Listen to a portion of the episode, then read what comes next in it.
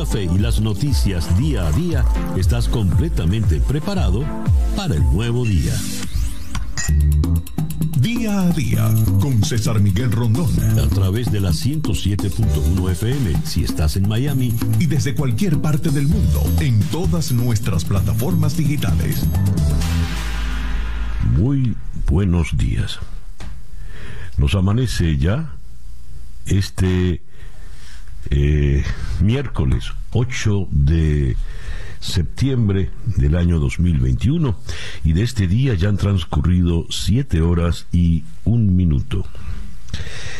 Eh, está usted en la sintonía de día a día.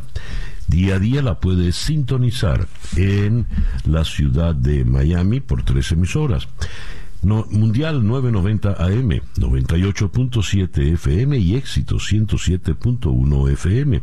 También nos puede usted sintonizar por eh, nuestro canal en YouTube, en Conexión Web, donde ya se reportan amigos. Javier Artiles, feliz día familia, saludos desde Mérida, Yucatán. Eh, sintieron fuerte el terremoto también en Mérida, sé que fue en el epicentro hacia la costa del Pacífico pero en Mérida, bueno, ya nos comentará aquí nuestro amigo Artiles. Eh, Javier Walker Hill nos saluda desde Ciudad de Panamá. Grecia Isabel Puello también nos saluda, aunque no dice dónde está. Miber Quesada Saludos desde la isla de Margarita. Y hoy es el día de la Virgen del Valle, es un día muy importante para los venezolanos, especialmente para los orientales, la patrona del oriente de Venezuela, que apareció allí en el Valle del Espíritu Santo, en la isla de Margarita. Carol Guerrero nos saluda desde New Hampshire, Esteban Smith, buenos días, eh, desde Oripoto. Eh, Ahí sí está muy bien, ya. ya.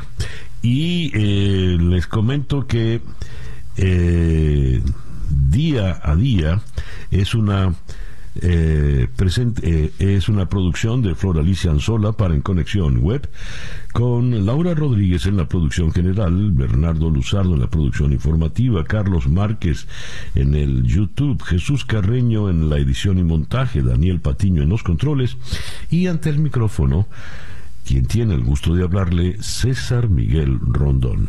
Día a día es una presentación de Z, tu aliado tecnológico y único partner Titanium de Dell en Venezuela, que lo llevará un paso adelante. Son las 7 y 3 minutos de la mañana. Calendario lunar. Para el día de hoy tenemos a la luna creciente en Libra. Es, la luna de Libra es una luna muy propicia porque es la luna de la armonía, es la luna de la conciliación. Dice, con esta luna hay una gran necesidad de buscar equilibrio y paz, ideal para relaciones interpersonales, amorosas, amistosas o de negocios, especialmente para reconciliaciones. Eh, es una buena luna, por ejemplo, para legalizar sociedades y contratos, llegar a arreglos en que todas las partes sean beneficiadas. Las negociaciones se logran con buenos arreglos y de forma amistosa. Es una buena luna para dar una reunión social, es una buena luna para demostrar amor, yo creo que toda luna es buena para eso. Y dice acá es una buena luna hasta para casarse. Generosa esta luna creciente en Libra. Resumiendo, luna creciente en Libra, sol en Virgo, cuando nos amanece este miércoles 8 de septiembre del año 2021 y que sea este para todos el mejor día posible. Eh, donde quiera que usted, que usted se encuentre en el planeta. El Día de la Virgen del Valle. Y a las 7 y 5 minutos de la mañana escuchemos ahora el reporte meteorológico en la voz de Alfredo Finale. Muy buenos días, Alfredo. Muy buenos días César, para ti y para todos los que están en sintonía. Tenemos bastante información en esta mañana y no solamente del trópico, sino también quería comentarte acerca de ese fuerte sismo que se sintió en, el, la noche del día de ayer en la costa del Pacífico mexicano, prácticamente en los alrededores del área de Acapulco, pero se llegó a sentir en varias ciudades del centro sur de la nación mexicana. Eh, tuvo su origen en el choque entre la placa de Nazca y la placa de Coco, disculpa, y la placa norteamericana a unos 20 kilómetros de profundidad con una intensidad de 7.0. Estuve revisando esta madrugada la información y, y, justamente esa área ha recibido en los últimos, eh, digamos, 100 años, ha recibido más de 20 sismos de gran intensidad, incluso sobre 8 en la escala Richter. Bueno, pues eso, eh, de hecho, está en una zona sísmicamente muy activa y eh, con frecuencia se dan estos, sismos fuertes en esa costa eh, pacífica mexicana.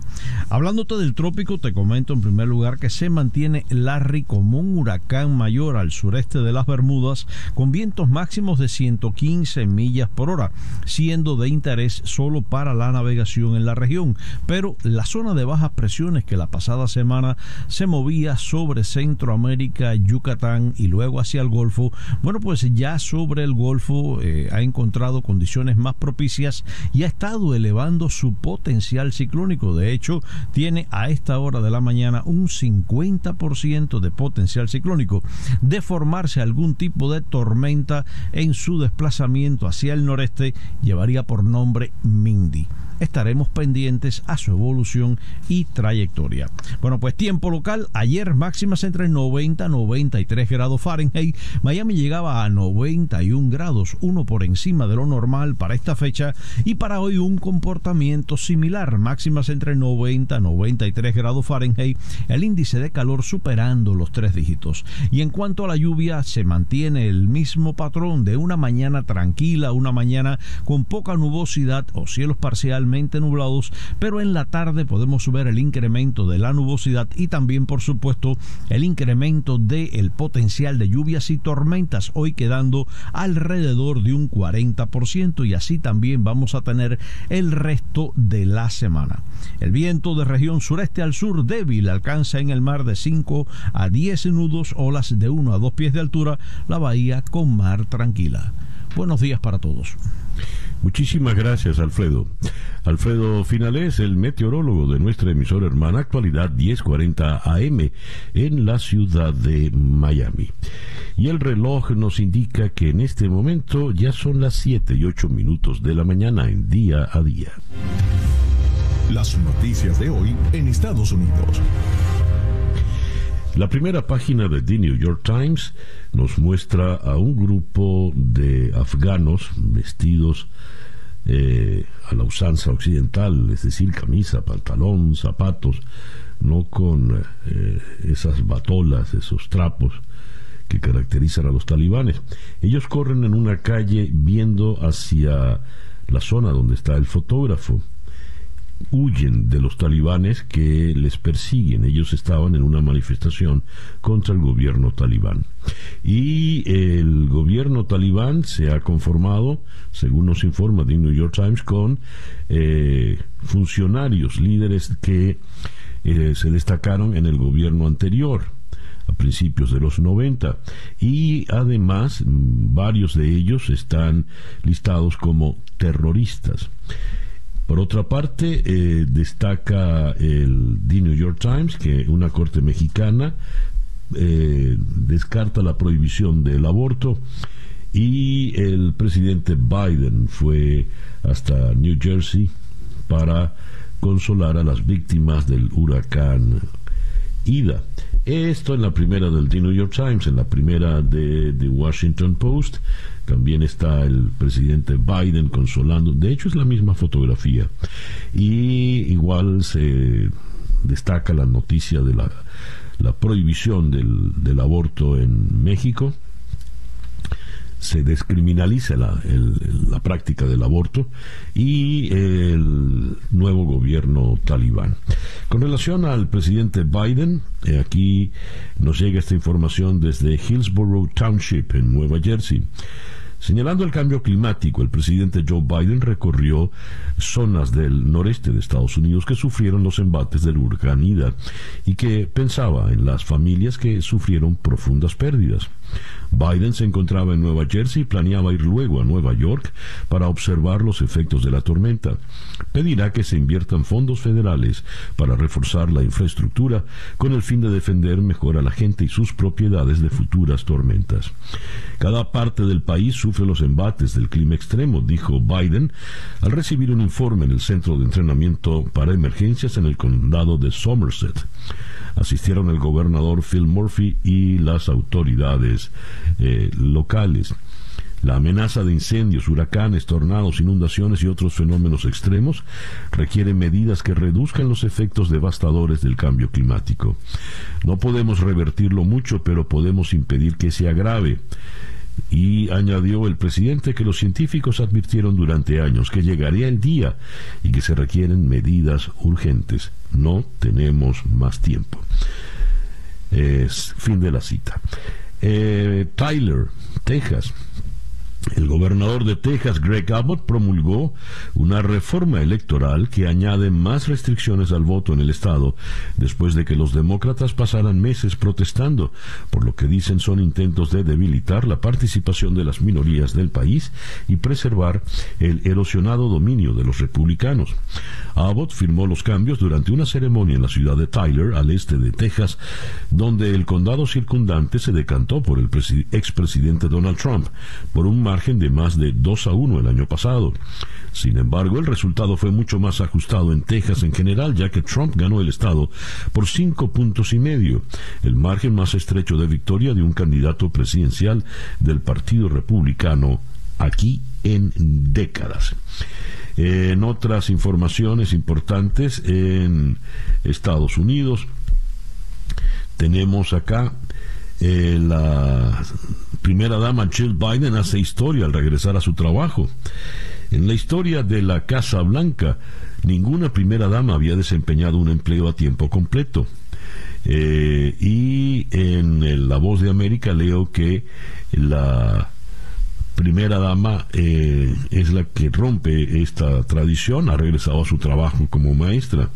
Después de meses de enseñar escritura e inglés a estudiantes de colegios comunitarios de manera remota, la primera dama reanudó la enseñanza presencial desde un aula en Northern Virginia Community College, donde ha trabajado desde 2009, cuando Joe Biden era eh, vicepresidente. Trabaja allí a tiempo completo.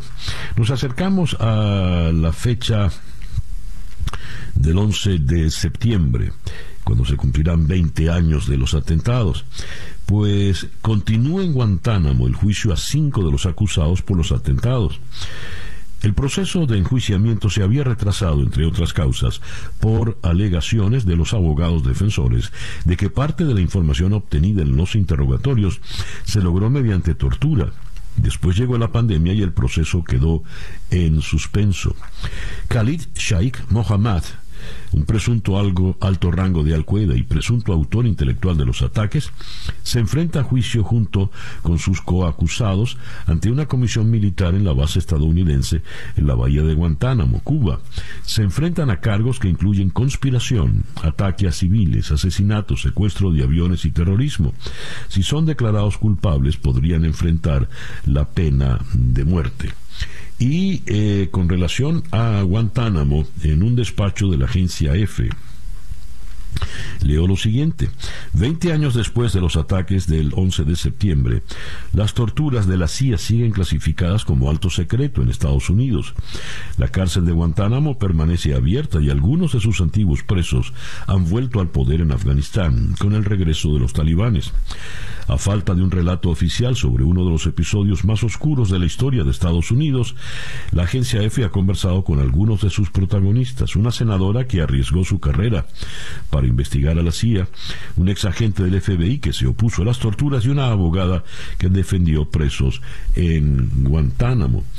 A propósito de los eh, talibanes que estuvieron presos en Guantánamo, recordemos que Barabar, uno de los líderes prominentes del talibán, estaba preso en Guantánamo y lo fue liberado por orden del entonces presidente Donald Trump para que él, por el lado eh, talibán, firmase los acuerdos en eh, la ciudad de Doha. Terminó la ayuda monetaria extra del gobierno de Estados Unidos a los desempleados. Millones se verán afectados terminan los subsidios del gobierno estadounidense para ayudar a los ciudadanos a enfrentar la pandemia. La conclusión del subsidio por desempleo coincide con el rechazo de la Corte Suprema de ampliar la moratoria de desalojos. De acuerdo con la organización de Century Foundation, casi 11 millones de personas se verán afectadas por la suspensión de la ayuda. Y eh, hasta acá, pues, las informaciones fundamentales eh, desde Estados Unidos. El reloj indica en este momento las 7 y 20 minutos de la mañana. Estas son las noticias de Venezuela.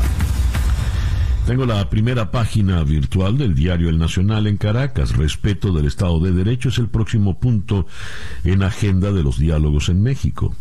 El lunes se lograron los dos primeros acuerdos. El gobierno y la plataforma unitaria acordaron establecer mecanismos de restauración y consecución de recursos para atender las necesidades básicas de la población, con especial énfasis en los efectos de la pandemia por COVID-19, incluyendo aquellos provenientes de organismos multilaterales.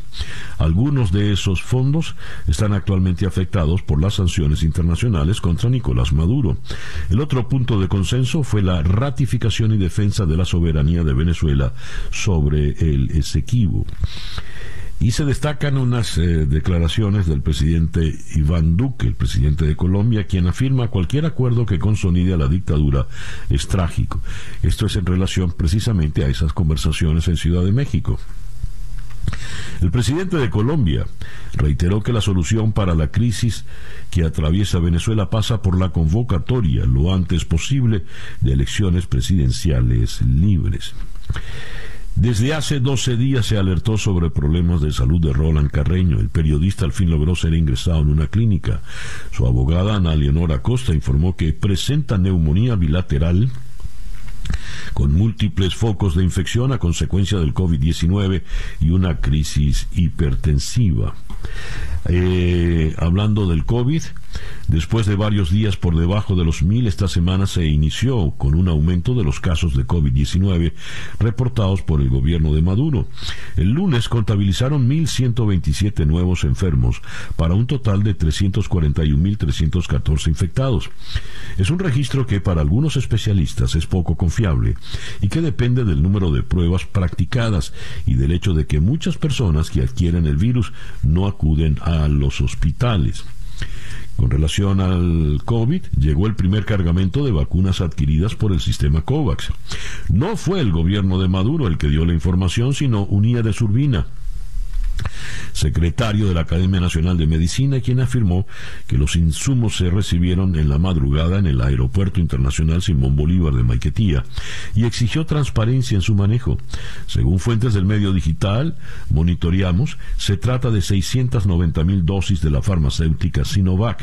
El COVAX es el mecanismo de la Organización Mundial de la Salud para acelerar el acceso equitativo a productos de diagnóstico, eh, tratamientos y vacunas contra el COVID-19. En otras informaciones importantes desde Venezuela, por supuesto, la fundamental, la que nos remite al caso de eh, Alex Saab. Cabo Verde autoriza la extradición a Estados Unidos de Alex Saab el presunto testaferro de Maduro. El empresario pierde la apelación que sus abogados presentaron ante la Corte Suprema y será entregado a las autoridades estadounidenses por supuesto blanqueo de dinero.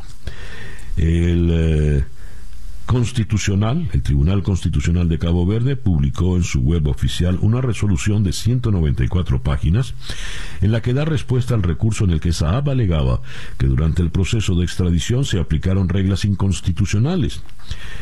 La Corte le dio la razón a dos instancias inferiores, el Tribunal de Apelaciones de Barlavento y el Tribunal Supremo de Justicia, que ya había autorizado en el 2020 y en el mes pasado de marzo, respectivamente, la entrega del presunto testaferro al país norteamericano. En la práctica, el fallo del Tribunal Constitucional de Cabo Verde da vía libre a la extradición. Veremos ahora qué es lo que va a decir eh, Alex Saab en Miami cuando se someta a los tribunales. Eh, por otra parte, tenemos aquí que el gobierno de Maduro estima tener anticovid para niños a finales de septiembre. El anuncio lo realizó eh, Maduro en el marco del Plan Victoria Bicentenaria y aseguró que su gobierno hará muchas cosas para garantizar la bioseguridad. Una de ellas es la vacunación de todo el personal alrededor de la escuela.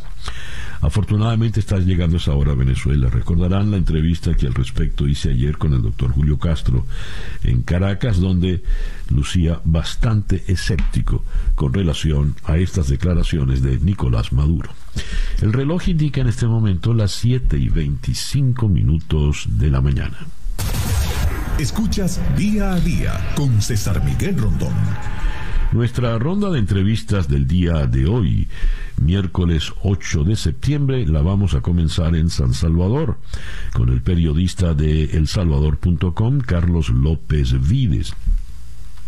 La criptomoneda Bitcoin ha comenzado a funcionar el martes en El Salvador como divisa de curso eh, legal es el primer país del mundo en implementarla. También tocaremos eh, en esta entrevista en El Salvador. Eh, iremos, tocaremos la decisión del Tribunal Supremo de permitir la reelección indefinida del presidente Bukele y lo que muchos han dado en señalar como la, el desmantelamiento de las instituciones en El Salvador. Luego iremos a Ciudad de México para conversar con Brenda Estefan, analista internacional. Con ella abordaremos el tema de Afganistán, el nuevo gobierno eh, ya talibán que se ha implementado. Después iremos hasta Bogotá para hablar con el abogado Zair Mundaray a propósito de la decisión eh, del Tribunal Constitucional de Cabo Verde para la extradición a Estados Unidos de Alex Saab. Después iremos a Sao Paulo con el periodista Paulo Manso el presidente de Brasil, Jair Bolsonaro, volvió a amenazar al Poder Judicial ante multitudinarias protestas con tintes antidemocráticos convocadas por la ultraderecha en todo el país. Eh, y eh, Roberto Denis, qué bien, Roberto Denis será el que nos hablará sobre el tema de eh, Alex Saab. Es el periodista que le ha hecho cobertura a este caso desde el primer momento. De hecho, Denis está exilado en Bogotá precisamente por el caso de Alex Saab. Y eh,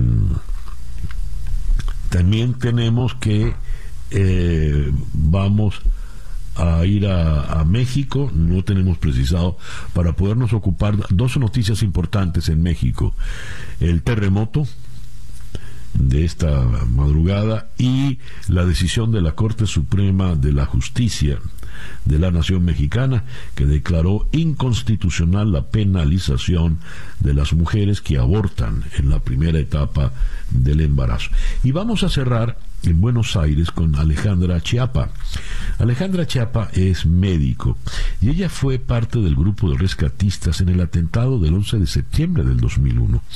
Eh, vamos a tener con ella, pues cuando estamos cerca de cumplir 20 años ya del 9-11, vamos a tener el testimonio de esta médico argentina, quien se encontraba en la ciudad de Nueva York haciendo un postdoctorado en la Universidad de Columbia para aquella fecha. Esa, nuestra ronda de entrevistas para el día de hoy, miércoles 8 de septiembre. Les recuerdo, el día de la Virgen de el Valle. El reloj nos dice que ya son las 7 y 28 minutos de la mañana. Día a día con César Miguel Rondón. ¿Sabes cómo llevar tu empresa a la transformación digital? Estamos en un momento de rápida evolución digital y Z te ayuda a maximizar tu camino hacia la transformación digital. Puedes aprovechar al máximo tu transformación si tu organización se centra en tres áreas clave. Adquirir tecnología de información flexible según tus necesidades, permitir que tus empleados trabajen desde cualquier lugar y aprovechar la innovación de datos. Obtén más información sobre cómo Z te proporciona una infraestructura de tecnología de información modernizada en un acompañamiento paso a paso desde la consultoría, implementación y soporte con expertos calificados. Y hasta el próximo viernes 10 de septiembre tenemos promociones en laptops. Así que visita Instagram arroba Z piso Z con doble T y aprovecha la promoción Regreso a clases. Z es el único partner Titanium de Dell en Venezuela que te llevará un paso adelante. La página web www.z.la Z tu aliado tecnológico. Son las 7 y 29 minutos de la mañana, una pequeña pausa y ya regresamos con el editorial en día a día. Para estar completamente informado antes de salir y que usted debe conocer. Día a día con César Miguel Rondón.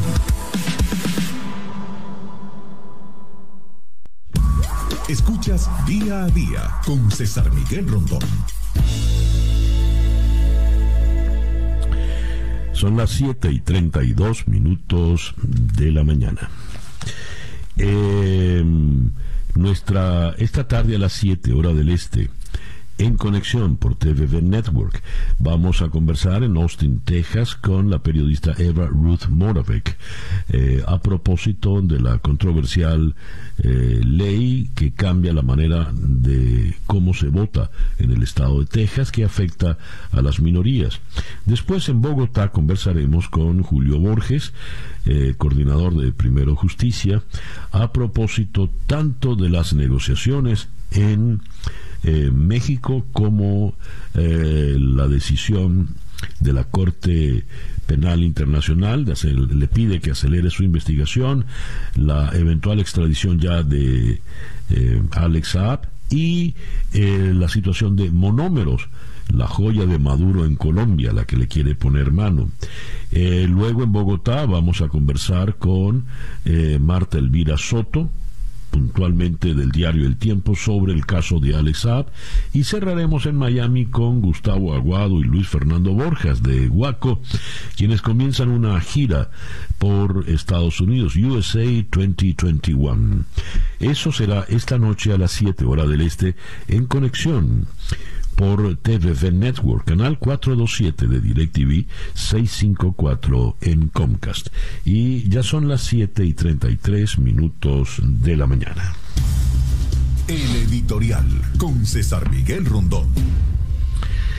Era un individuo que se dedicaba a vender llaves. Así, llaves sencillas, de esas con las que usted abre las cerraduras. Después eh, se convirtió súbitamente en un contratista de viviendas sociales. Estuvo en Caracas cuando Juan Manuel Santos era presidente, eh, Hugo Chávez era presidente, Nicolás Maduro era canciller de Chávez y María Ángela Holguín era la canciller de Santos. Allí en, un, en una transmisión eh, en cadena nacional, cuando Santos era el mejor amigo de Chávez, eh, pasó a firmar eh, como contratista unas viviendas sociales. Dicen que ya para ese momento él y Maduro tenían muy buena relación. De estos comienzos ha terminado siendo nada menos que el testaferro de Nicolás Maduro y su familia, y ah, siendo un ciudadano colombiano de 49 años, oriundo de Barranquilla, cayó en, eh, prisionero en eh, Cabo Verde cuando fue a repostar su avión. Esto ocurrió en cuando iba hacia, hacia Turquía. Eh, esto ocurrió en el año, en junio del 2020. Pues bien, eh, Alex Saab, durante su tiempo en prisión, vio cómo súbitamente se convirtió en eh, ciudadano venezolano. Luego, súbitamente, no solo era ciudadano venezolano, sino que era embajador plenipotenciario del gobierno de Venezuela. El gobierno de Maduro invirtió cualquier cantidad de dinero para que, Maduro, para que Alex no fuera extraditado a Estados Unidos. Pero ya con la decisión de ayer del Tribunal Constitucional de Cabo Verde, que autoriza la extradición a Estados Unidos, la luz verde está ya encendida y en cualquier momento Alex Saab aterriza en Miami para declarar ante los tribunales de Estados Unidos. ¿Qué tanto tiene que decir Alex Saab? ¿Qué tanto puede decir Alex Saab? ¿Qué tanto puede afectar a Nicolás Maduro y a su gobierno las revelaciones que pueda dar Alex Saab? No lo sabemos, pero sin duda esto ha sido un golpe muy, muy fuerte para el régimen de Nicolás Maduro. Son las 7 y 36 minutos de la mañana. En nuestra, eh, una oyente, Sibel Ríos, comenta a propósito de Alex Saab de vendedor de llaves a ser justamente la llave que abre la caja negra de la brutal corrupción de Maduro y sus secuaces. El reloj indica en este momento 7 y 40 minutos de la mañana, esto es día a día. Noticias de Cuba. Deja de estar prohibido en Cuba importar electrodomésticos de alto consumo eléctrico. La medida autoriza aires acondicionados de más de dos toneladas de capacidad, hornos, cocinas y hornillas de inducción.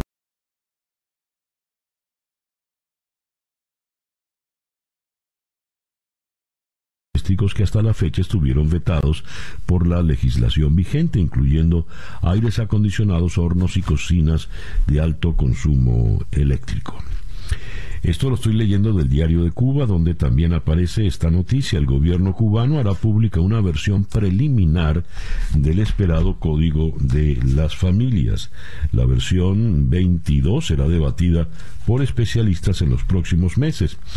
Publicarla nos va a permitir captar opiniones de la población, dice el ministro de Justicia, como si le fuera a importar mucho eh, la opinión. Y eh, leo que La Habana se desespera y lanza indirectas a Washington por las remesas, la reapertura de servicios consulares y los vuelos humanitarios. Y si bien organizaciones estadounidenses de izquierda pidieron a Joe Biden poner fin al embargo en una carta abierta, Joe Biden eh, prorroga, prorrogó la ley del embargo contra La Habana por un año más. Son las 7 y 24 minutos de la mañana. Noticias de Latinoamérica. Un fuerte terremoto de magnitud 7.1 en la escala de Richter con el epicentro cerca del balneario de Acapulco, provocó escasos daños este martes por la noche en el centro y sur de México, a pesar de la intensidad del sismo. El gobernador del sureño estado de Guerrero, Héctor Astudillo, informó que una persona falleció por la caída de un poste de luz en el municipio de Coyuca de Benítez como consecuencia del sismo sin que se hayan reportado por ahora daños de consideración ni más víctimas. Otra información nos dice un fuerte sismo sacudió la noche del martes el sur y centro de México, incluida la capital, con un saldo preliminar de al menos una persona fallecida, aunque sin reporte de daños mayores, salvo la caída de bardas y piedras y diversas escenas de pánico entre la gente que desalojó casas y edificios. El Servicio Geológico de Estados Unidos señaló que el sismo fue de magnitud 7 y tuvo su epicentro cerca del puerto de de Acapulco, en el estado de Guerrero, a más de 370 kilómetros al sur de Ciudad de México. También en México, la Suprema Corte de Justicia de la Nación de México declaró inconstitucional la penalización del aborto, un precedente histórico que impide encarcelar a las mujeres y al personal médico que les ayuden con consentimiento. Nunca más una mujer ni una persona con capacidad de gestar deberá ser juzgada penalmente. Hoy se desentierra la amenaza de prisión y el estigma que pesa sobre las personas que deciden libremente interrumpir su embarazo, dijo el ministro de la Suprema Corte Luis María Aguilar, autor del proyecto. Sao Paulo. El presidente de Brasil, Jair Bolsonaro, sacó músculo ante su base en multitudinarias protestas con tintes antidemocráticos, convocadas por la ultraderecha en todo el país, y en las que el capitán de reserva del ejército volvió a amenazar al Poder Judicial. Con la libertad y la defensa de los valores conservadores como bandera, el líder de la ultraderecha brasileña encabezó las manifestaciones convocadas con ocasión del Día de la Independencia, pero en las que sobresalieron mensajes que atentan contra la democracia. Puerto Príncipe. Haití sigue lejos de conocer a los autores del asesinato del presidente Jovenel Moïse, mientras el país ha pasado a concentrarse en atender las múltiples crisis desatadas en los dos meses que han pasado desde el magnicidio. La muerte de Moïse, asesinado a tiros en su residencia el 7 de julio, abrió una grave crisis política que solo ha amainado temporalmente con la formación de un nuevo gobierno liderado por el primer ministro Ariel Henry. Pero la inestabilidad del país ha forzado ya un aplazamiento de las elecciones al 7 de noviembre. Santiago de Chile. La Fiscalía de Chile ordenó ubicar y tomar declaración en calidad de imputado al constituyente Rodrigo Rojas Vade, conocido por participar de las protestas de octubre de 2019, y que el sábado pasado confesó haber fingido tener cáncer. La diligencia se da en el marco de la investigación abierta, luego de que la propia Convención Constitucional, que está redactada, que está redactando la nueva Carta Magna para el país, presentara los antecedentes ante el Ministerio Público por eventuales delitos. San Salvador, la puesta en marcha del Bitcoin como moneda de intercambio junto al dólar estadounidense en El Salvador estuvo marcada ayer por la caída del precio de la criptomoneda y el rechazo de cientos de ciudadanos que salieron a las calles a protestar. El Salvador se convirtió hoy en el primer país del mundo en darle curso legal al criptoactivo, tras la aprobación en junio pasado de la ley Bitcoin por parte del oficialismo y aliados del Ejecutivo de Nayib Bukele en la Asamblea Legislativa. Lima, el ex fiscal general de Perú, Pedro Chavarri, fue condenado a, por intentar obstruir en 2018 una investigación sobre la corrupción de la constructora brasileña Odebrecht en el país. La justicia sentenció a Chavarri por el delito de encubrimiento real, condenándolo a cuatro años de cárcel suspendida. Es el segundo ex fiscal general en ser condenado en Perú. Buenos Aires.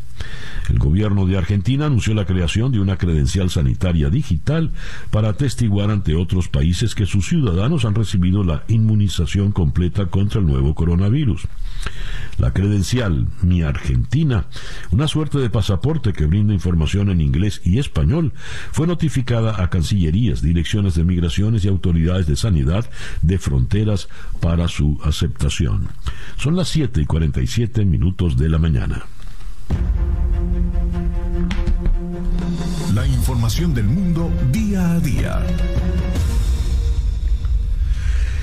Kabul, el relativamente desconocido Mullah Hassan Akun será el nuevo jefe del gobierno interino de Afganistán y un líder que figura en la lista negra de Naciones Unidas, según revelaron ayer los talibanes junto a una veintena de ministerios clave.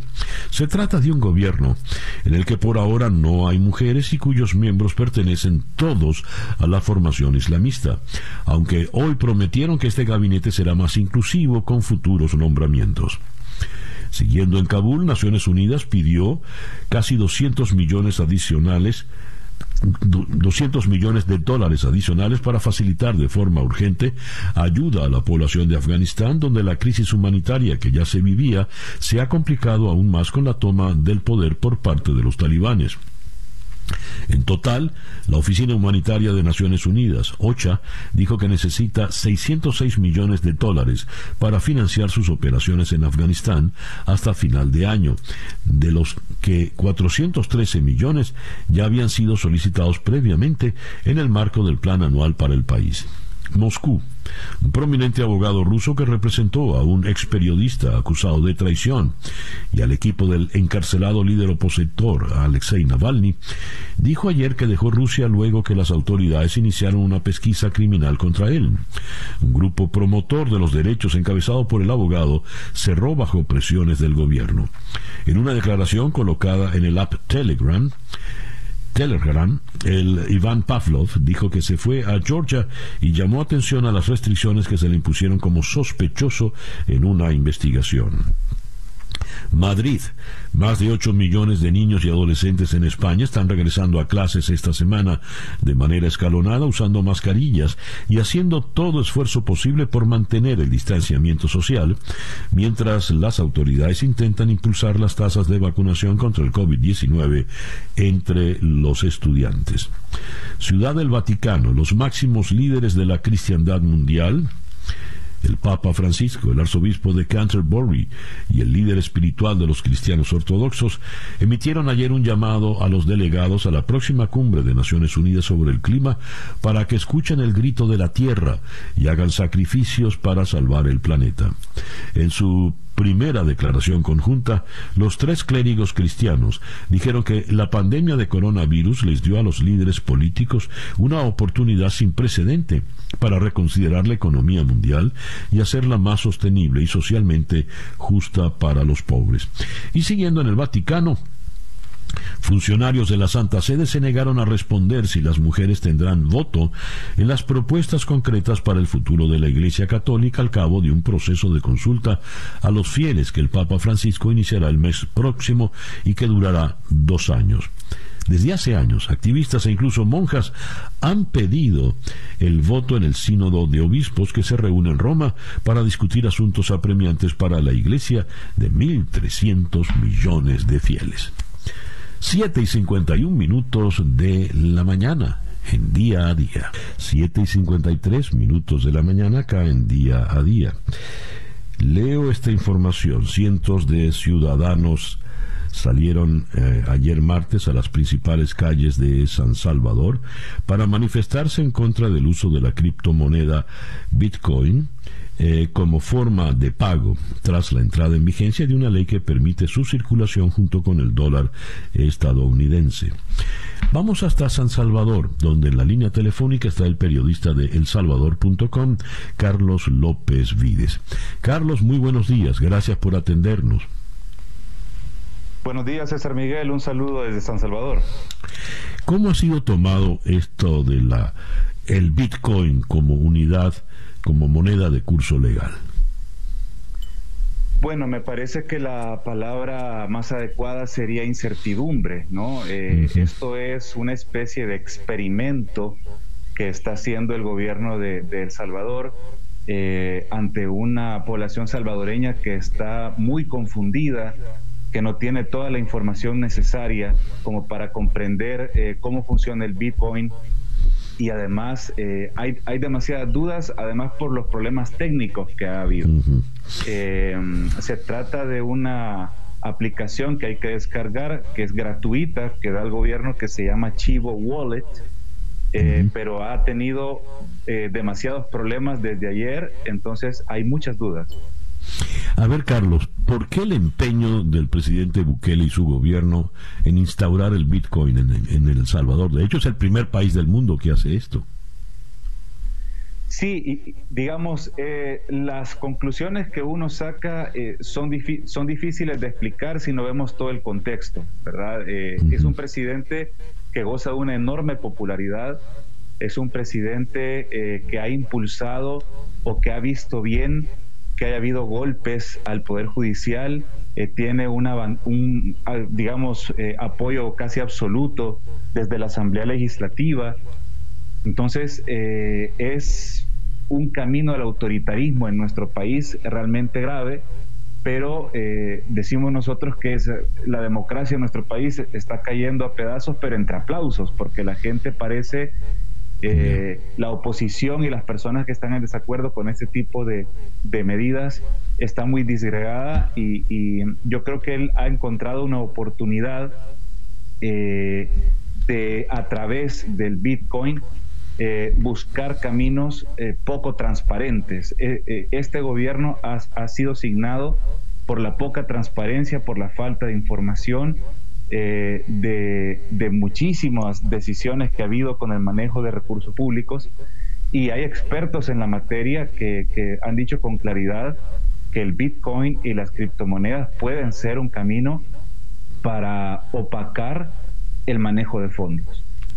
A ver, Carlos, eh, se ha insistido en que eh, hay una suerte de gabinete en, a la sombra allá en El Salvador, conformado por un grupo de venezolanos que tienen mucha influencia sobre el presidente Bukele. Y en esto del Chivo Wallet parece que también están metidos estos venezolanos. ¿Qué nos puedes decir al respecto, Carlos? Sí, esto es, digamos, una especie de, de rumor entre pasillos, algo que se maneja eh, obviamente el gobierno de manera oficial no lo, no lo ha expresado. Hola.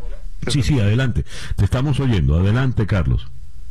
Explicaba entonces que eh, es algo que se maneja entre, entre pasillos, eh, que digamos hay varios, hay varios medios periodísticos que ya lo han comprobado, la influencia que tiene este grupo de, de personas de Venezuela en la toma de decisiones, así como también existe eh, preocupación por cómo los hermanos del presidente que no tienen un cargo público, que no han sido elegidos por la, por la población salvadoreña para tomar ningún tipo de decisión en el rumbo del gobierno, y sin embargo son las personas que eh, encabezan las decisiones, las negociaciones, incluso con grupos empresariales, con sectores internacionales, y uno de ellos fue precisamente quien impulsó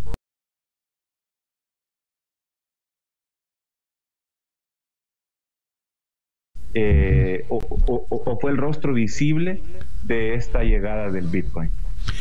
Dijo eh, José Miguel Vivanco, el director para las Américas de Human Rights Watch, que eh, Bukele está desmantelando las instituciones en El Salvador a un ritmo incluso más rápido que el que tuvo Hugo Chávez en Venezuela.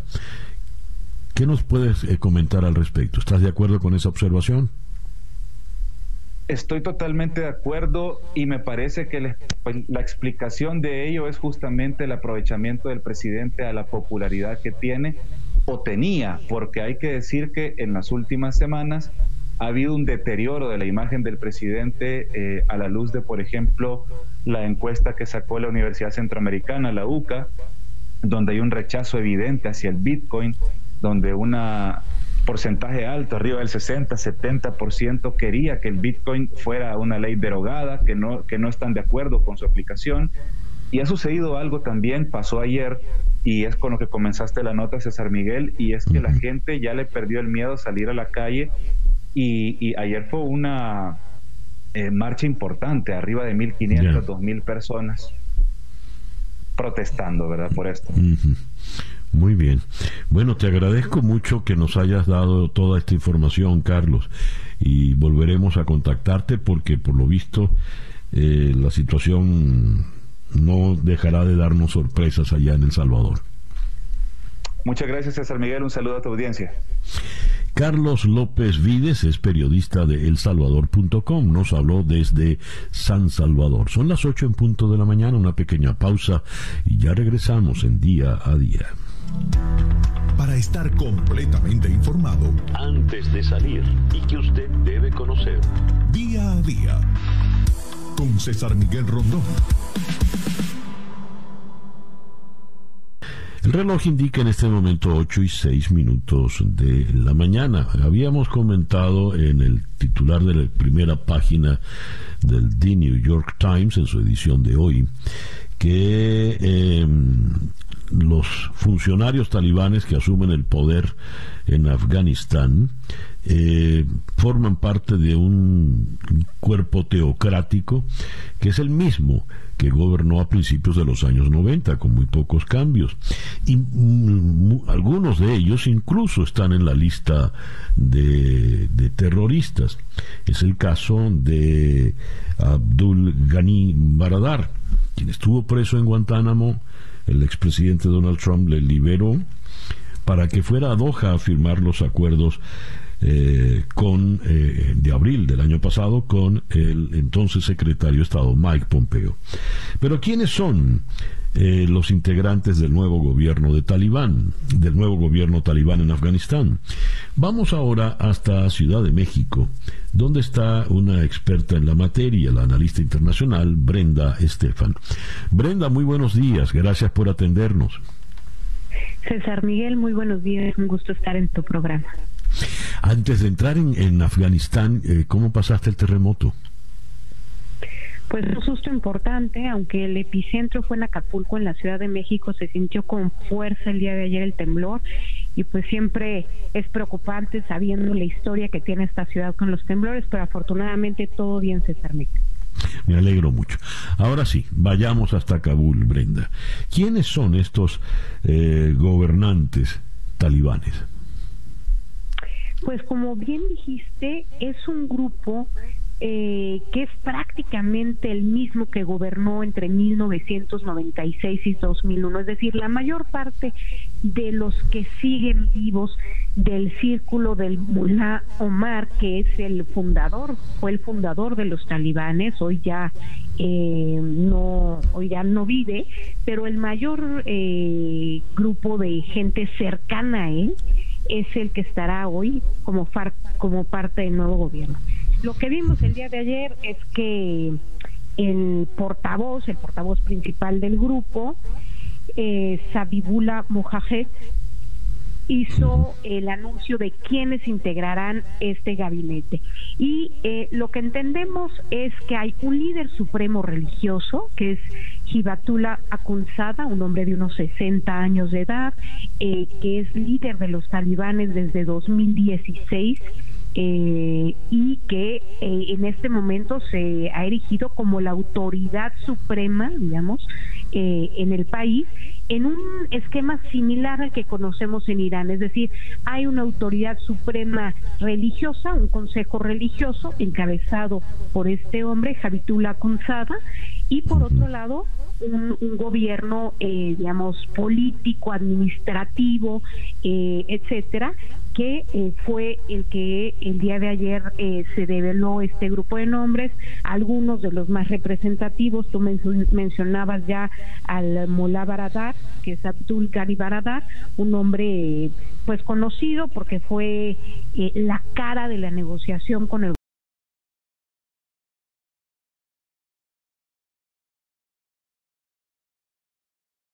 2001, la primera edición del gobierno talibán, pues era también el brazo derecho del Mullah Omar, del fundador talibán. Eh, otro de los nombres que, que brinca también, pues es el Mullah Yaqub. Eh, hay que decir que Mullah es un título religioso, es como se utiliza para llamar a quienes son jefes de, digamos, o titulares de una mezquita, o, es el equivalente al imam en otros países, eh, por ejemplo en el Magreb. Em, entonces el Mullah Yaqub es el hijo justamente del Mullah Omar, el fundador de los talibanes, y él fue nombrado como ministro de la Defensa. Tenemos también a Sirajuddin Haqqani, eh, este hombre es particularmente preocupante para el gobierno estadounidense, un hombre que ha sido buscado por el FBI, eh, que está en la lista de los grandes terroristas del mundo, eh, porque él encabeza la red Haqqani, que es una red históricamente cercana a Al Qaeda y responsable de numerosos ataques suicidas y de ataques terroristas este hombre se convierte en el ministro del, del Interior del nuevo Emirato eh, Islámico de, de Afganistán. Y de manera... mencionar también por último nada más a, a, Mir Khan Mutaki, eh, que fue el negociador talibán en Doha, eh, digamos en el equipo también de Abdul Ghani Baradar, y hoy es nombrado como la cara al exterior, es nombrado como ministro de Relaciones Exteriores. Brenda, hay algo que me llama la atención. Eh, para Occidente y especialmente para Estados Unidos, eh, lo fundamental era que eh, el gobierno talibán no le diese acogida, santuario a grupos terroristas, como ocurrió con Al-Qaeda. Pero eso no deja de ser una ironía cuando los terroristas son los que están en este momento en el poder. ¿Cómo, ¿Qué puede representar esto realmente para, para Occidente, para Europa y Estados Unidos? Eh, si vemos el mensaje de George Bush en el momento en el que se declara la guerra contra Afganistán, eh, después del ataque contra las Torres Gemelas hace ya 20 años, eh, es claro la intención de debilitar a los talibanes. Ahí concretamente Bush habla de que eh, se buscará debilitar a Al Qaeda y dice, y a grupos que los apoyan como los talibanes. Y pues lo que vemos hoy claramente es un fracaso eh, pues de la operación, de la invasión, un fracaso diplomático, un fracaso militar eh, para Estados Unidos y que a 20 años pues el, el terrorismo no ha desaparecido, es más, podría decirse que está fortalecido a pesar de las intervenciones militares en Irak o en Afganistán, pareciera que estas eh, han aumentado el, el encono y han fortalecido a los grupos yihadistas. Entonces el terrorismo existe, pero lo que vemos es una pues de alguna manera una crisis del contraterrorismo. Eh, por un lado, Estados Unidos eh, deja este, este terreno, digamos, esta lucha contra el terrorismo que, que fracasó. Por otro lado, Francia anuncia que retirará la mitad de sus tropas, al menos eh, de los países del Sahel, en donde tiene una misión eh, contraterrorista, una misión militar contraterrorista y este pareciera que el contraterrorismo pierde jerarquía en las agendas de seguridad y defensa a nivel global. Entonces, eh, desde luego que el terrorismo sigue existiendo, tiene fuerza, eh, la amenaza es latente, pero los gobiernos han decidido reorientar los recursos a otras, entre comillas, prioridades estratégicas. Ya veo. Brenda, te agradezco mucho que nos hayas atendido en la mañana de hoy. Un gusto haber estado con ustedes, César Miguel. Brenda Estefan es analista internacional y nos habló desde Ciudad de México. El reloj indica en este momento las 8 y 14 minutos de la mañana. Día a día. Y de Ciudad de México vamos ahora a la ciudad de Bogotá, donde en la línea telefónica está el periodista de Armando Info, Roberto Denis. Roberto, muy buenos días, gracias por atendernos en esta mañana. Hola, buen día, César Miguel. El Tribunal Constitucional de Cabo Verde habilitó la extradición de Alex Saab a Estados Unidos. Era el último recurso eh, judicial al que podía apelar eh, la defensa de Alex Saab. ¿Es inminente entonces la extradición a Estados Unidos del llamado testaferro de Maduro? Eh, eh, ciertamente sí, eh, como dices, el Tribunal Constitucional, eh, que era la última instancia jurídica a la que podían acudir y al mismo tiempo es la más alta, la más alta instancia jurídica de Cabo Verde, con esta decisión que se conoció ayer, eh, le abre ya la puerta definitivamente a la extradición de Alex Saab. A partir de ahora, lo que debe ocurrir es un trámite, digamos, administrativo, si se quiere, donde se ponga en marcha eh, la ejecución de la extradición. Roberto, eh, si alguien le ha hecho cobertura al caso de Alex Saab desde un primer momento, ha sido tú y tus compañeros de Armando Info. De hecho, el exilio que viven ustedes en Bogotá es precisamente por presiones de este individuo Saab. ¿Por qué es tan caro Saab, tan importante para la administración de Nicolás Maduro?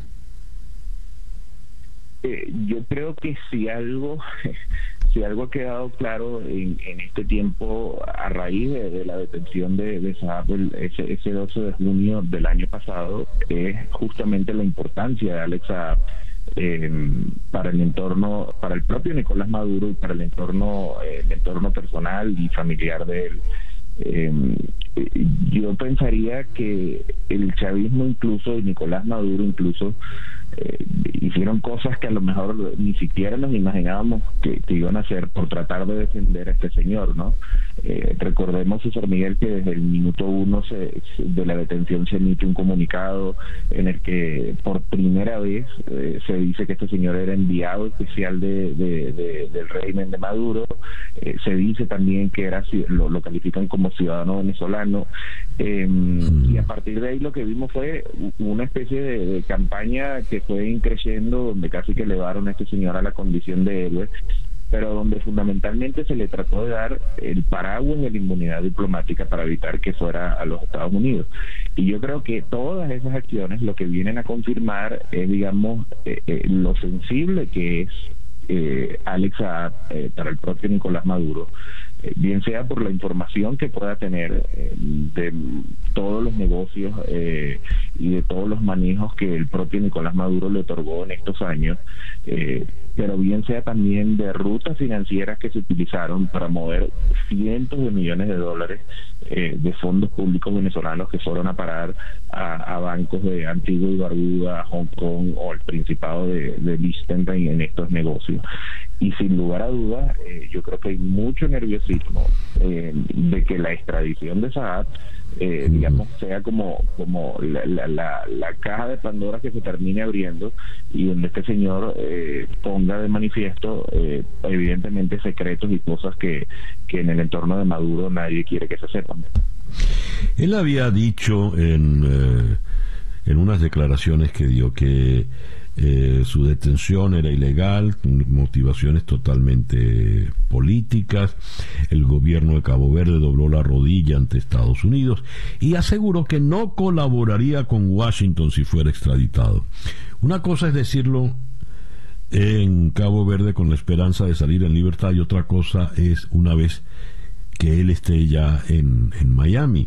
¿Qué puede ocurrir con Alex App ahora? Eh, a ver, yo diría que nada más hay dos opciones. recordemos que Alex tiene una acusación formal ya en los Estados Unidos por lavado de dinero desde mediados de 2019. Es decir, el nada más pisar, eh, pisar eh, tierra puede enfrentarse a este juicio. Pisar tierra en Estados Unidos puede enfrentarse a este juicio. Y lo otro es que él y, su entorno, sus abogados, digamos, le aconsejen en cierto modo que, bueno, que, que si él, eh, por entregar información eh, y por entregar muchos de estos secretos que, que, que maneja y que quizás pueden ser valiosos para la justicia norteamericana, para seguir todo el tema de casos de lavado de dinero, bueno, logre a lo mejor una rebaja eventual eh, de su pena o logre o logre mejores condiciones. Em, así que, digamos, es difícil, eh, yo no sé qué tan qué tan qué tanto podrá negociar porque ya hay una acusación formal. Distinto sería si él solo tuviera, em, por ejemplo, estar incluido en la lista de la OFA, que es la lista Clinton que eso es, digamos, más como más administrativo, más incluso político si se quiere, y eso le hubiese permitido a lo mejor todavía un, más amplio eh, margen para negociar. Pero aquí ya lo cierto es que él tiene que enfrentarse ante un tribunal en, los Estados Unidos y quizás lo que puede negociar es, bueno, eventualmente información a cambio de, unas mejores unas mejores condiciones.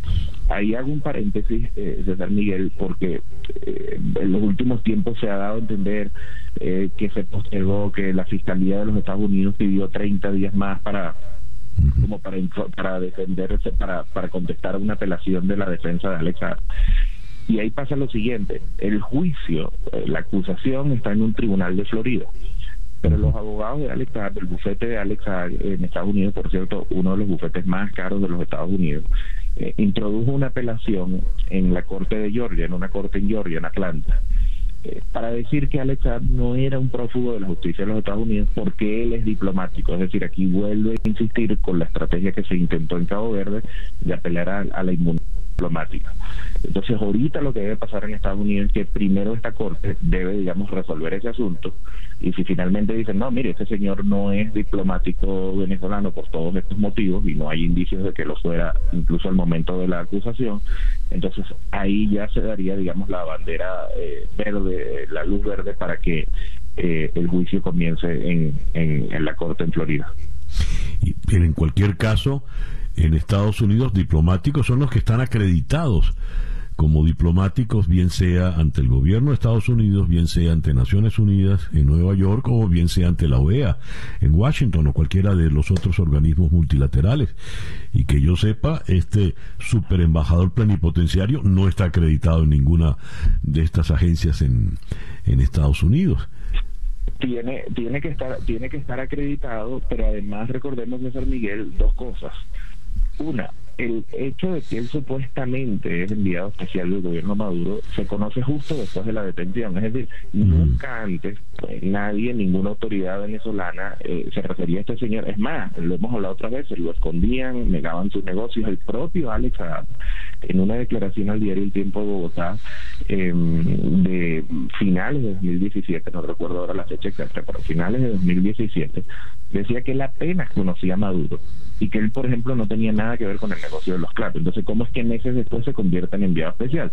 Pero peor aún, la designación de Alex Saab como embajador, como supuesto embajador de Venezuela ante la Unión Africana, ocurre en diciembre del 2020, es decir, seis meses después de, estar detenido. Entonces, ahí habría que ver, digamos, eh, y pareciera que no es muy difícil determinar que se trata de una estrategia eh, para darle, digamos, el, paraguas de la inmunidad diplomática a una persona que desde 2019 tiene solo en Estados Unidos una acusación por lavado de dinero. Recordemos que hay en otros países donde él también tiene, eh, tiene, tiene acusaciones y que cuando esa acusación se hizo público a mediados de 2019, nadie salió a decir, no, miren, este señor es diplomático, con este señor no se puede meter, o el gobierno, digamos, de Maduro salió a defenderlo. Eso no ocurrió.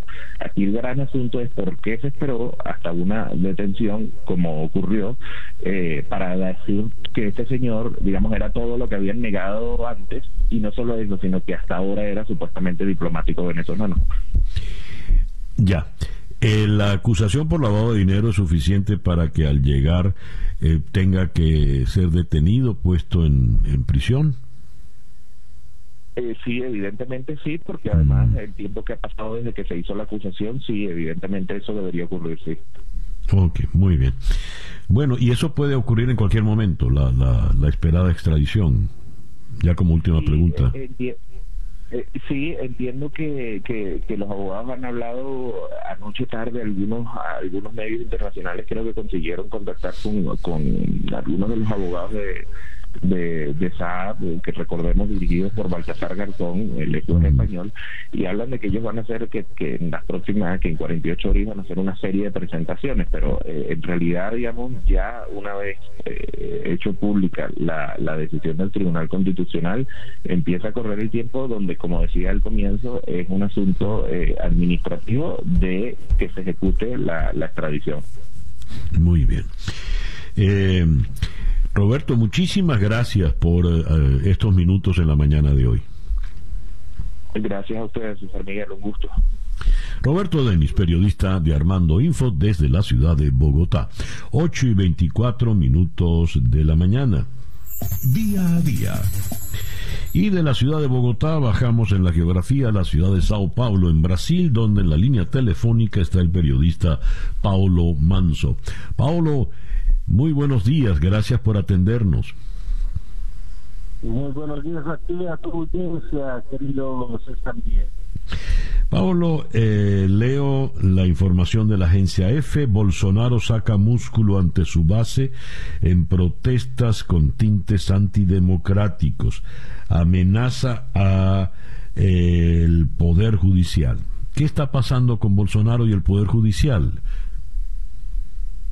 Sí, eh, prácticamente ayer era la fiesta de la independencia desde Portugal, eh, entonces él, Bolsonaro ya hace dos meses estaba llamando a manifestaciones eh, oceánicas aquí en Brasil.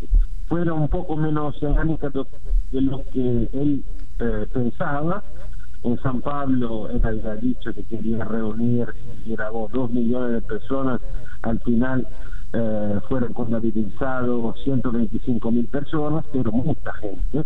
Y en Brasilia también, en esas dos ciudades, él fue presente a discursar y atacó directo el Poder Judicial, en específico un juez que se llama Alexandre de Moraes, que es el presidente de la Corte Suprema, del Supremo Tribunal Federal, y que en las últimas semanas y meses eh, prendió aliados y militantes bolsonaristas por una serie de razones eh, y eso enfureció a, a, Bolsonaro, las razones del uso, incitación a la violencia, etcétera, etcétera.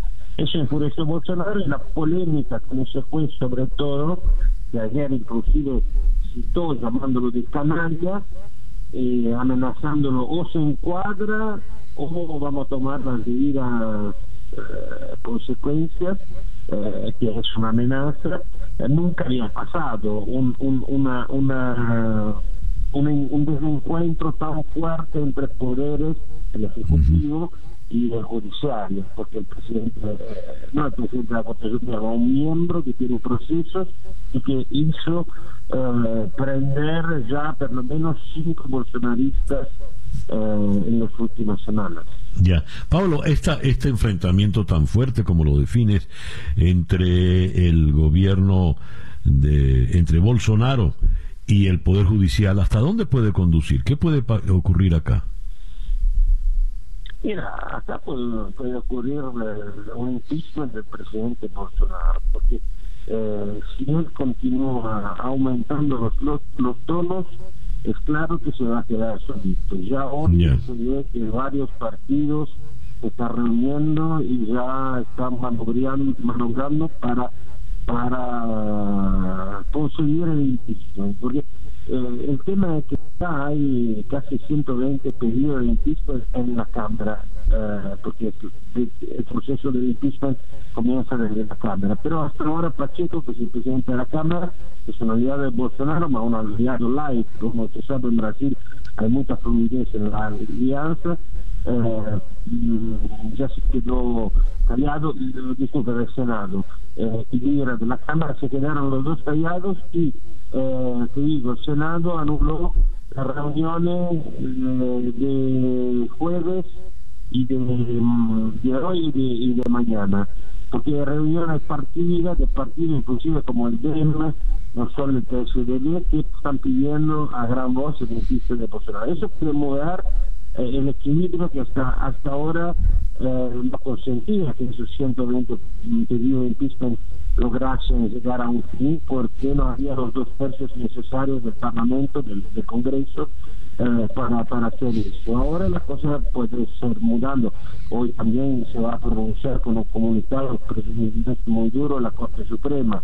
Entonces se está institucionalizando un desencuentro que realmente no se puede saber cómo va a acabar. Lo único que tiene Bolsonaro de su lado, y concluyo para contestar a tu eh, pregunta, y para ser tan largo, es que tiene la gente, porque ayer hubo también manifestaciones anti-Bolsonaro, pero había muy poca gente.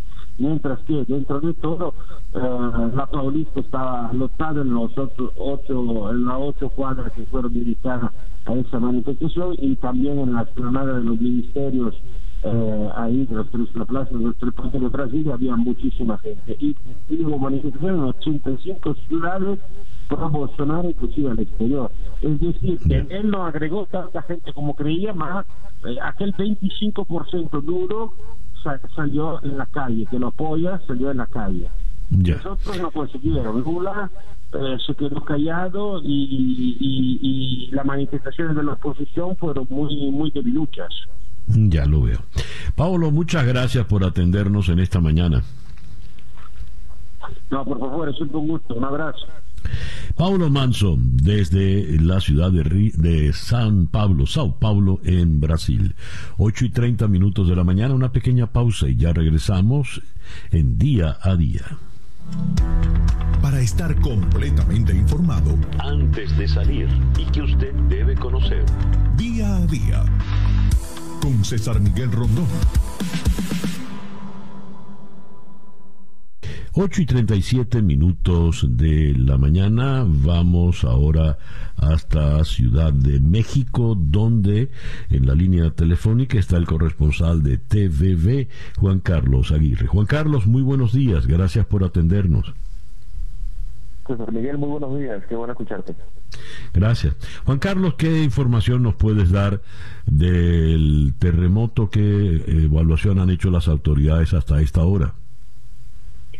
Bien, pues el temblor, el movimiento telúrico registrado en la noche de ayer ocurrió a las 8.47 horas locales en la Ciudad de México, con un epicentro a 11 kilómetros al sureste de Acapulco y una profundidad de 10 kilómetros, eh, tan solo 10 kilómetros, lo que hace un terremoto bastante eh, superficial, por ende se sintió con, eh, con bastante fuerza en algunas zonas del país, entre ellos, claro, esta Ciudad de México, no solamente por la cercanía con Acapulco, que estamos a unas cinco horas aproximadamente, sino también por las condiciones del terreno de la ciudad. Conocemos pues está prácticamente sobre un gran lago, el gran lago de Tenochtitlan, y esto pues ha llevado a que los movimientos en la Ciudad de México se registren con mayor fuerza, aunque afortunadamente la capital mexicana tuvo saldo blanco, más allá de personas que fueron tratadas por crisis nerviosas, no hubo heridos, no hubo fallecidos en la Ciudad de México. Ahora bien, en el estado de Guerrero, en Acapulco, sí hubo una persona fallecida quien le cayó un poste encima mientras eh, manejaba su motocicleta. Este sería el único eh, fallecido durante todo el movimiento que se registró en la noche de ayer y hasta las 11 de la noche, para que vean cómo van las réplicas, se tenía un registro de, de unas 72 réplicas, la mayor de ellas con 5.2 en la escala de Richter. Ya para la hora, hace aproximadamente una hora, eso de las seis y media, se tenía el registro de más de 100 réplicas, eh, todas oscilando entre los 3 eh, en la escala de Richter y como te decía la mayor a los 5. Las de menos intensidad, de menos intensidad todavía no se registra porque todas ellas se van a eh, dice el Instituto Sismológico Nacional como sumando y luego sacan cuánto ha sido la mínima, pero sí la mayor ha sido de 5.2. Daños materiales eh, en México dices que no hay. ¿Y en Guerrero? En Guerrero, eh, caídas de, de, de algunos muros, de tejados, de, de volados de los techos en algunos hoteles, postes, de electricidad. Incluso se calcula que 1.600.000 personas se vieron afectadas por el servicio de energía eléctrica durante la noche de ayer y parte de la madrugada de hoy y paulatinamente se ha ido restituyendo el servicio de electricidad. Eso pues ha sido lo, lo, lo que ha registrado Protección Civil y el gobierno federal pero que se hayan venido edificaciones abajo como ocurrió en el terremoto o en los terremotos del 2017, no. Lo que llama la atención, señor Miguel, es que el terremoto de ayer, de, insisto, de 7.1 en la escala de Richter, que en un principio se había eh, calificado en 6.9, se movía de hace cuatro años, en 2017, cuando al sur del país, más hacia el sur del país, hacia el estado de Oaxaca, también hubo movimiento de similares condiciones, solo que este fue de 8.2 y este sí generó más de 100 personas fallecidas sobre todo en el estado de Oaxaca y en la zona de Juchitán, específicamente donde se vio bastante, bastante golpeado por el movimiento de esa época, de hace, insisto, cuatro años. El mismo día le preguntamos al Instituto Sismológico que esto científicamente cómo se puede explicar y nos dijeron que era solo coincidencia porque incluso la forma del movimiento de hace cuatro años a la de anoche fue completamente diferente. Eh, Juan Carlos, pasemos a otro punto muy, muy importante. Ha tenido mucha divulgación esta noticia en América Latina y en Estados Unidos. La Suprema Corte eh, despenalizó el aborto tras una decisión histórica votada por unanimidad de los ministros en pleno. ¿Cómo ha sido tomada esta despenalización, Juan Carlos? Pues hasta el momento ha sido tomado con eh, de manera positiva, sobre todo por los movimientos feministas. Recordemos que acá en México es muy, muy fuerte este movimiento. Incluso cada año hacen dos, tres más. Incluso cada año se nos fue la, la comunicación con Juan Carlos Aguirre desde Ciudad de México. Eh, perdón, Juan Carlos, ¿me escuchas? se nos cayó la llamada. Laura está tratando de contactarlo. A partir de ahora no se podrá procesar a mujer alguna que aborte en los supuestos considerados por este tribunal, dijo el presidente de la Corte Mexicana, Arturo Saldívar. Se trata de una nueva ruta de libertad, claridad, dignidad y respeto y un gran paso en la lucha histórica por la igualdad y el ejercicio de sus derechos. Es una cita textual para el magistrado. La justicia mexicana abre así un camino expedito para la interrupción voluntaria del embarazo, una práctica muy desigual en todo el país, donde solo cuatro estados de los 32 han legislado una ley de plazos. En el resto se manejan con normas restrictivas que apenas contemplan los riesgos para la madre, las malformaciones del feto y los casos de violación como causas no punibles para abortar y no siempre se cumplen. lo curioso es que esta despenalización del aborto viene días después de la severa ley eh, que condena el aborto en el fronterizo estado de, de, Texas. Así pues se van moviendo las, las tendencias en la vida contemporánea. Juan Carlos, estás de nuevo con nosotros. Decías que el movimiento feminista ah, es muy, mm, ha sido muy poderoso. Sí, es.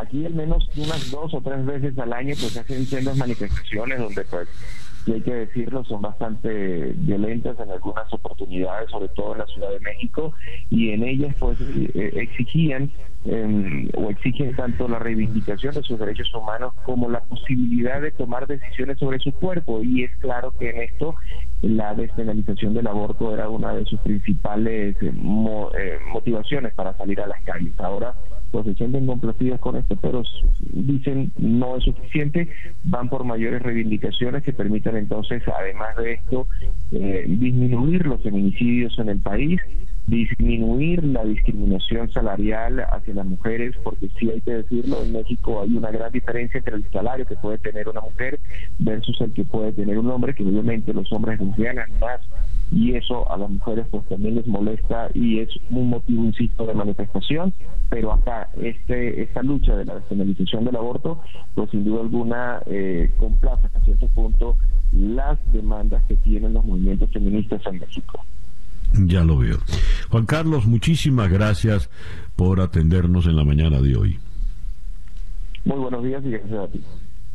Juan Carlos Aguirre, desde Ciudad de México, 8 y 45 minutos de la mañana, 8 y 47 minutos de la mañana. Leo en Infobae los recuerdos imborrables de una médica argentina que participó en los rescates del 11 de septiembre y la semejanza del atentado con el coronavirus. Alejandra Chiapa estaba trabajando en un laboratorio cuando dos aviones impactaron en las Torres Gemelas hace ya 20 años. Le pidió permiso a su jefe, desoyó el consejo de su madre y se alistó como voluntario en la Cruz Roja. Conoció de frente el terror y la solidaridad.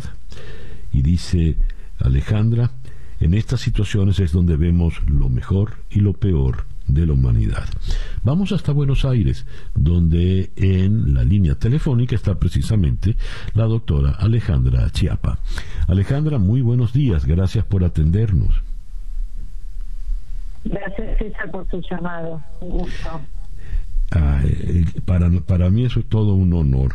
Alejandra, ¿cómo terminaste de voluntaria en Zona Cero? En aquellos terribles días de septiembre hace 20 años?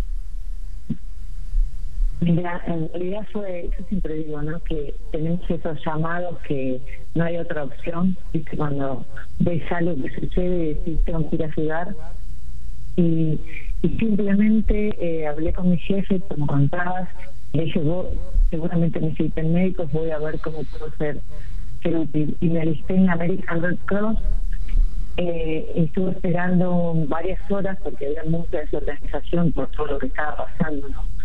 Eh, y, me mandaron a Chinchipil al otro día a las 7 de la mañana y desde allí entramos a un grupo de médicos al Ground Zero, médicos y personal de salud y diferentes profesiones, al Ground Zero eh, y ahí estuve durante tres días en el School, nosotros eh, parábamos y, bueno, ahí empezó esta experiencia que siempre digo que es un privilegio haberlo vivido por todas las enseñanzas que me dejó y también muy dolorosas por todas las pérdidas, ¿no? Por esas vidas que, que se perdieron y, y siempre rescato también, ¿no? Esas historias que, que a partir de ahí van a ser contadas, ¿no? Por sus familiares, por los rescatistas, por la gente que estuvo alrededor, por la gente que vivía en Nueva York. La verdad que cuando hay un, un evento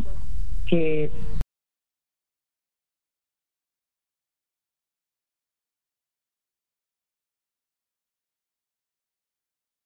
mirarla lleva tiempo, lleva, a veces lleva años también.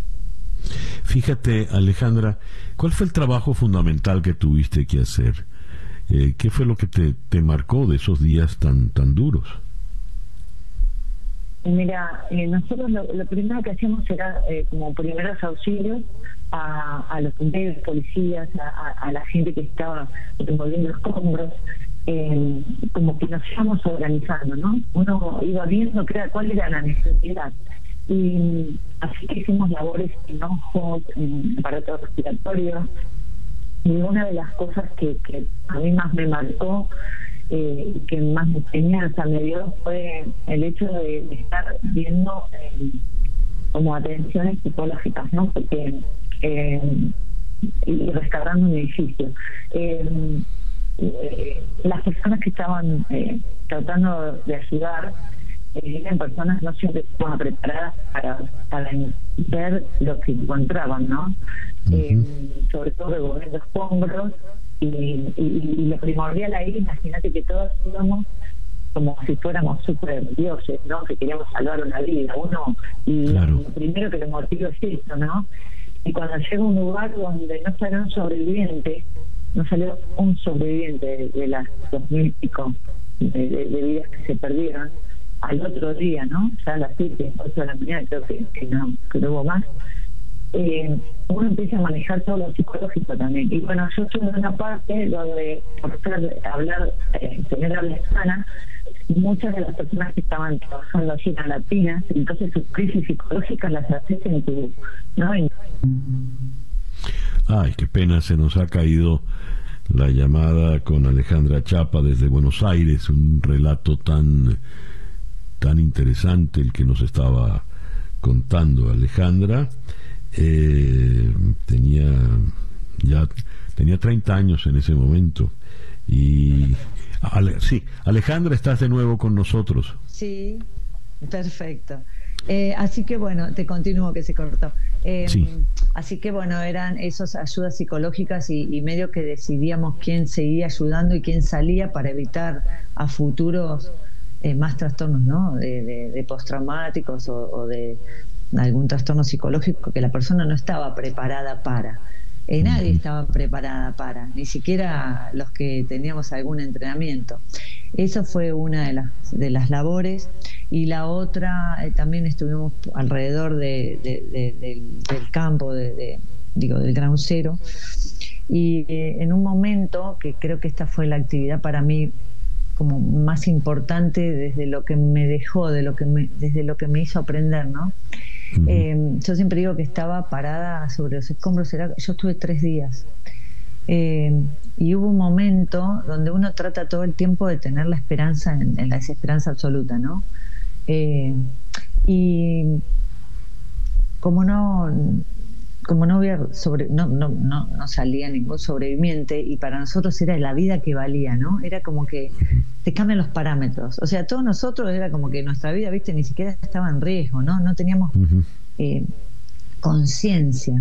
Pero en un momento eh, empecé a sentirme totalmente inútil, como que no había hecho nada, que, que, que, que, no había salvado a nadie, que si uno, uno tiene estos, no sé, son cosas que aparecen ¿no? en estas circunstancias. Y me acuerdo estaba ahí sobre los escombros parada, ¿no? Y la verdad que era... Eh, es tanta el, el horror o el terror, ¿no? Cuando vivido y, la muerte, ¿no? Uno podía, era como que, viste, el olor a combustible quemado, el, todo el gris, todo lo, lo, que eran las torres, que la verdad que había un sentimiento como de, angustia, de vacío, ¿no? De desolación. Y, y me acuerdo que en esos momentos a veces, ¿no?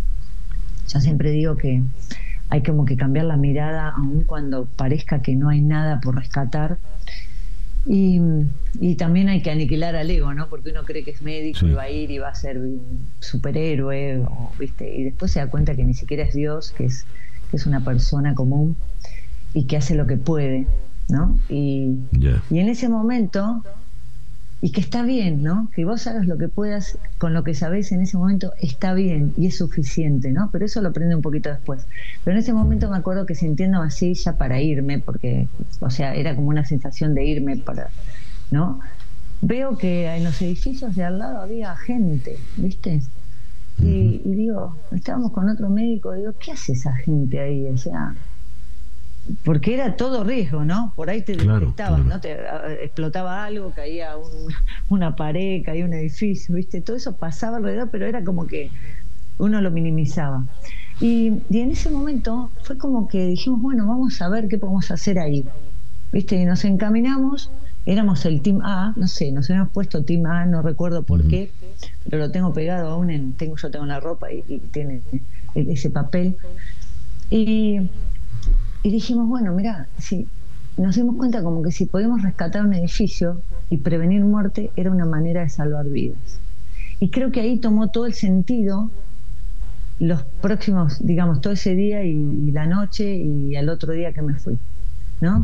Eh, entrar a edificios donde la verdad que las víctimas, porque digo víctimas porque, porque no estaban heridas, pero desde sus ventanas vieron todo, ¿no? Vieron cómo chocaron los aviones, vieron cómo, cómo la gente trataba de salvarse saltando al vacío, vieron cómo se cayeron las torres, su casa se llenó de gris y, y después mirar ahí el escombro, ¿no? Y ver toda la gente, porque yo hice, miré, mientras me relataba esto que te cuento, me lo relataba uno de las personas que no quería dejar su casa y yo me dediqué a eso, a entrar y a, charlar con ellos y sacarlos por las buenas, como quien dice, ¿no? Porque eran, viste, en cinco minutos tienen que dejar, viste, te hablaban, qué sé yo, y sacaban, y yo dije, tenemos que entender qué les pasó, démosle un tiempo. Y empecé a sacar como a, las personas que eran más difíciles de irse. Sí, Alejandra. Pero, pero, desde ese lugar, ¿no? De pararme con ellos, escuchar, mirar. ver lo que me están contando y decís, esto es terrible. Claro, claro. Esta persona, o sea, ¿no? Llevarte todo eso y dejar tu casa, todas tus cosas donde vos te sentís seguro, irte, que no sé cuándo volvieron y no sé dónde iban. Y esa era la verdad que yo les decía. Entonces, Alejandra, ese fue el trabajo. Vas, a, vas a publicar un libro con todo esta, todas estas memorias, ¿no? Sí, sí. En, en realidad, mira, eso, este, libro siempre dije, bueno, los 10 años, después los 20, y, y tiene como una evolución de, de mis viajes a Estados Unidos y y lo estoy gestando, o sea, estoy empezando a terminarlo, como quien dice, porque creo que no va a ser, va a ser solo. Eh, el libro trata de una persona común que le pasa eh, eventos extraordinarios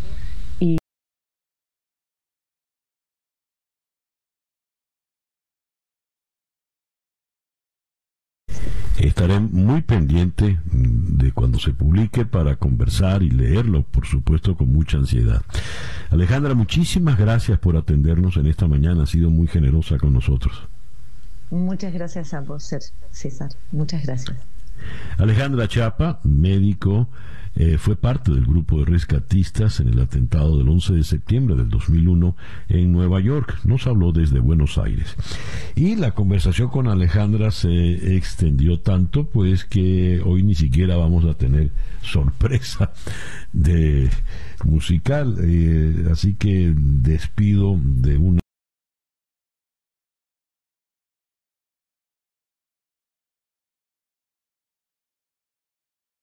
adelante. Gracias pues por permitirnos estar allí. Tengan todos el mejor día posible. Y a las 8 y 59, imagínate tú para variar, Barbarita.